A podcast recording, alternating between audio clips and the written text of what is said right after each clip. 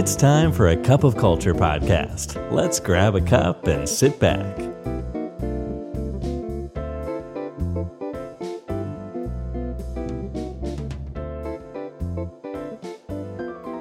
บได้เวลาจิบกาแฟคุยกันเรื่องวัฒนธรรมองค์กรกับ A Cup of Culture อีกแล้วนะครับวันนี้แก้วที่สี่ร้อยเก้าสิบสองอยู่กับผมทอมณัฐวุฒิ หันสวัสดิ์นะครับวัฒนธรรมองค์กรคือชุดของค่านิยมความเชื่อและแนวทางปฏิบัติที่มีร่วมกันซึ่งมันกำหนดสภาพแวดล้อมการทำงานขององค์กรแล้วก็การสร้างวัฒนธรรมที่มันแข็งแกร่งนะครับมันเป็นองค์ประกอบสำคัญของความสำเร็จขององค์กรเลยก็ว่าได้ครับเพราะมีอิทธิพลต่อการมีส่วนร่วมของพนักงานมีผลต่อ productivity แล้วก็การเกิด innovation ในองค์กรครับข้อดีของวัฒนธรรมองค์กรนะครับท่านผู้ฟังทุกท่านน่าจะทราบดีกันอยู่ละยังไงก็ตามครับการสร้างและรักษาไว้ซึ่งวัฒนธรรมองค์กรนะครับมันเป็นเรื่องที่ท้าทายมากๆครับด้วยผลหลายประการเลยและวันนี้เราจะพาทุกท่านนะครับมาสำรวจสาเหตุที่พบบ่อยที่ทำให้การสร้างวัฒนธรรมองค์กรเนี่ยมันเป็นเรื่องท้าทายสำหรับหลายๆคนหนึ่งในสาเหตุหลักที่ทำให้การสร้างวัฒนธรรมองค์กรเป็นไปได้ยากนะครับคือการต่อต้านการเปลี่ยนแปลงจากพนักงานครับผู้คนเราเนี่ยมักจะไม่เต็มใจที่จะออกจากขอบเขตความสะดวกสบายหรือว่าคอมฟอร์ตโซนนะครับโดยเฉพาะอย่างยิ่งเมื่อมันมีบางอย่างที่ทำให้เขารู้สึกว่าวัฒนธรรมองค์กรใหม่เนี่ยกำลังเป็นภัยคุกคามต่อสภาพการทำงานปัจจุบันเขาอยู่หรือจะเป็นเรื่องของความมั่นคงในการทำงานการต่อต้านนี้มันสามารถขัดขวางการยอมรับค่านิยมทัศนคติและพฤติกรรมใหม่ๆครับทำให้วัฒนธรรมองค์กรที่แข็งแกร่งที่เปลี่ยนแปลงไปเนี่ยเกิดขึ้นได้ยากครับต่อมาก็คือการขาดวิสัยทัศน์และความเป็นผู้นำที่ชัดเจนครับวัฒนธรรมองค์กรนะครับมันต้องมีวิสัยทัศน์ที่ชัดเจนแล้วก็ผู้นำที่มุ่งมั่นยังไงก็ตามครับบางองค์กรเนี่ยก็พบปัญหาเกี่ยวกับวิสัยทัศน์พันธกิจและค่านิยมที่เปลี่ยนไปเปลี่ยนมาครับหรือบางทีอาจจะไม่สามารถที่จะสื่อสารสิ่งเหล่านี้ให้กับพนักงานเข้าใจได้ชัดๆพนักงานจะไม่เข้าใจครับว่าวัฒนธรรมองค์กรเนี่ยครับมันสำคัญหรือเปล่าหรือไม่เข้าใจว่าการกระทำของเขาเนี่ยมันมีส่วนที่ทำให้วัฒนธรรมองค์กรเนี่ยเปลี่ยนไปหรือว่าแข็งแรงหรืออ่อนแอมากขึ้นยังไงนั่นทำให้มันเป็นการยากครับในการสร้างแล้วก็รักษาวัฒนธรรมองค์กรที่แข็งแรงต่อมาก็คือเรื่องของความหลากหลายของพนักงานเองนะครับสถานที่ทำงานสมัยใหม่นะครับมันมีความหลากหลายมากขึ้นครับ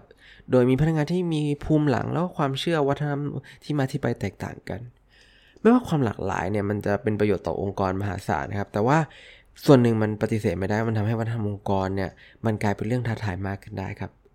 พนักงานที่มีภูมิหลังแตกต่างกันเนี่ยมีค่านิยมและความคาดหวังติดตัวและวิธีการสื่อสารที่อาจจะอยู่ในรูปแบบที่แตกต่างกันติดเข้ามาครับ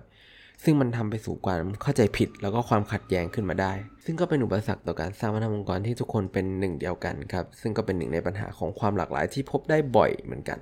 โดยเฉพาะในองค์กรไทยนะครับประเด็นเกี่ยวกับความหลากหลายทางอายุแล้วก็เจเนอเรชันนะครับก็เป็นเรื่องที่สร้างปัญหาให้กับหลายๆองค์กรเลยทีเดียวอีกความท้าทายนึงครับก็คือเรื่องที่ไม่พูดถึงไม่ได้ก็คือเรื่องของการควบรวมกิจการครับการควบรวมหรือซื้อกิจการเนี่ยมันสามารถทำลายวัฒนธรรมองค์กรที่มีอยู่ได้ครับเนื่องจากเป็นการรวมองค์กรที่มีค่านิยมแนวทางปฏิบัติแล้วก็สภาพแวดล้อมที่แตกต่างกันเข้ามาไว้ในที่ที่เดียวกันครับกระบวนการผสมผสานวัฒนธรรมองค์กรที่หลากหลายเนี่ยอาจจะซับซ้อนนะครับแล้วก็ต้องใช้เวลานานซึ่งมันก็จะนำไปสู่การต่อต้านของพนักงานของทั้งสององค์กรนี่แหละครับแล้วก็ลดทอนกำลังใจแล้วก็ productivity ระหว่างทางด้วยซึ่งทำให้การสร้างวัฒนธรรมองค์กรเนี่ยเป็นเรื่องยากครับในกรณีของเกิดขึ้นจาก เอ็ม แอนด์ เอ อีกกรณีนึงครับก็คือผู้นำสายตาสั้นครับบริษัทที่ให้ความสำคัญกับเป้าหมายระยะสั้นและผลประกอบการทางการเงินมากกว่าความยั่งยืนในระยะยาวนะครับอาจจะพบกับปัญหาในการสร้างวัฒนธรรมองค์กรที่แข็งแรงขึ้นมาได้ครับโดยเฉพาะเมื่อพวกเขาละเลยความเป็นอยู่ที่ดีของพนักงานพนักงานในองค์กรเนี่ยก็จะเริ่มมุ่งเน้นไปที่ความสำเร็จส่วนบุคคลครับแล้วก็แข่งขันกันเองมากกว่าการทำงานร่วมกันความไว้วางใจแล้วก็ค่านิยมเนี่ยครับมันก็จะทำให้วัฒนธรรมองค์กรในแบบเนี้ยอ่อนแอลงได้ครับแล้วคำถามคือเราจะเอาชนะความท้าทายเหล่านี้ได้ยังไงได้ครับ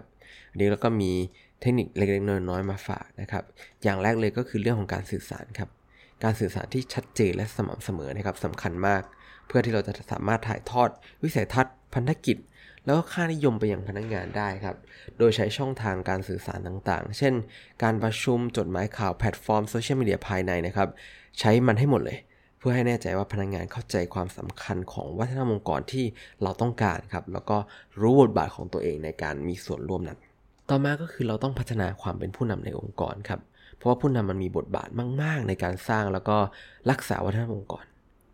ลงทุนในโปรแกรมพัฒนาความเป็นผู้นำครับเพื่อให้ผู้นำเนี่ยมีทักษะและความรู้ที่จำเป็นต่อการสื่อสารวิสัยทัศน์และค่านิยมใหม่ครับเพื่อเป็นส่วนหนึ่งของการสร้างแรงบันดาลใจให้พนักงานแล้วก็จัดการกับการต่อต้านความเปลี่ยนแปลงด้วย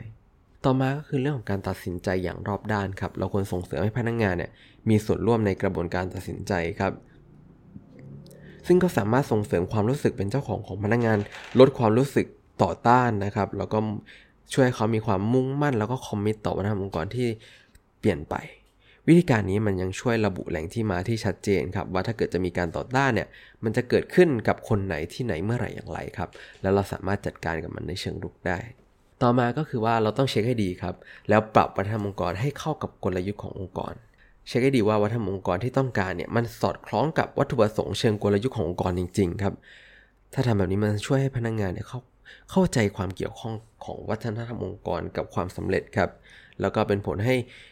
พนักงานเนี่ยเพิ่มความมุ่งมั่นนะครับต่อการทำปฏิบัติตามค่านิยมแล้วก็พฤติกรรมที่เราต้องการต่อมาก็คือเราต้อง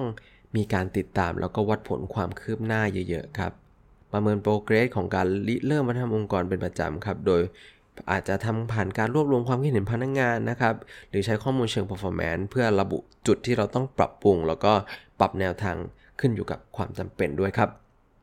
ต่อมานะครับก็คือเรื่องของเราควรที่จะให้ความสำคัญกับความยั่งยืนในระยะยาวไปด้วยนะครับ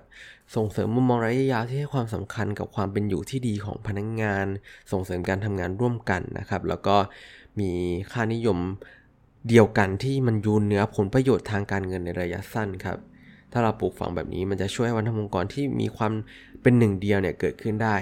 แล้วก็มีความยืดหยุ่นต่อแรงกดดันจากภายนอกด้วยนะครับสุดท้ายนะครับพอเป็นเรื่องของ เอ็ม แอนด์ เอ นะครับเราควรที่จะมีแผนการทำที่คำนึงถึงการปะทะกันระหว่างวัฒนธรรมที่อาจเกิดขึ้นระหว่างการควบรวมด้วยครับหมายถึงว่าเราอาจจะต้องระบุความแตกต่างที่น่าเป็นห่วงลงไปในเอกสารครับมีการออกแบบร่วมกันในถึงวิสัยทัศน์แล้วก็ค่านิยมใหม่ครับแล้วก็ออกแบบโปรแกรมที่ช่วยพนักงานเนี่ยปรับตัวเข้ากับสภาพแวดล้อมใหม่ด้วยครับทั้งหมดก็เป็นความท้าทายที่พบได้บ่อยและวิธีที่เราอยากจะนำเสนอในการนำไปใช้เพื่อป้องกันไม่ให้ความท้าทายเหล่านี้พัฒนาไปมากกว่านี้ครับการสร้างวัฒนธรรมองค์กรที่แข็งแกร่งนะครับเป็นสิ่งสำคัญสำหรับองค์กรที่จะประสบความสำเร็จในสภาพแวดล้อมที่มีการแข่งขันทางธุรกิจสูงแบบนี้นะครับยังไงก็ตามครับปัจจัยต่างๆเช่นเรื่องของการต่อต้านการเปลี่ยนแปลงการขาดวิสัยทัศน์และความเป็นผู้นำเนี่ยครับหรือความหลากหลายของพนักงานการควบรวมการมุ่งปัญหาระยะสั้นเนี่ยมันอาจจะทำให้การสร้างและรักษาวัฒนธรรมองค์กรที่แข็งแกร่งเนี่ยมันเป็นเรื่องยากครับ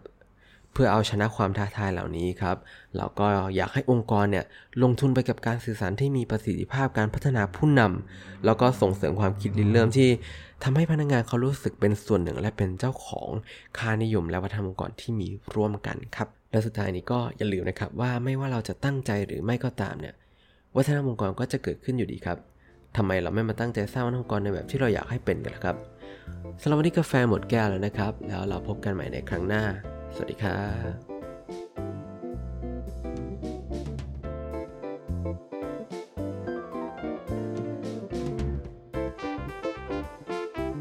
And that's today's Cup of Culture. See you again next time.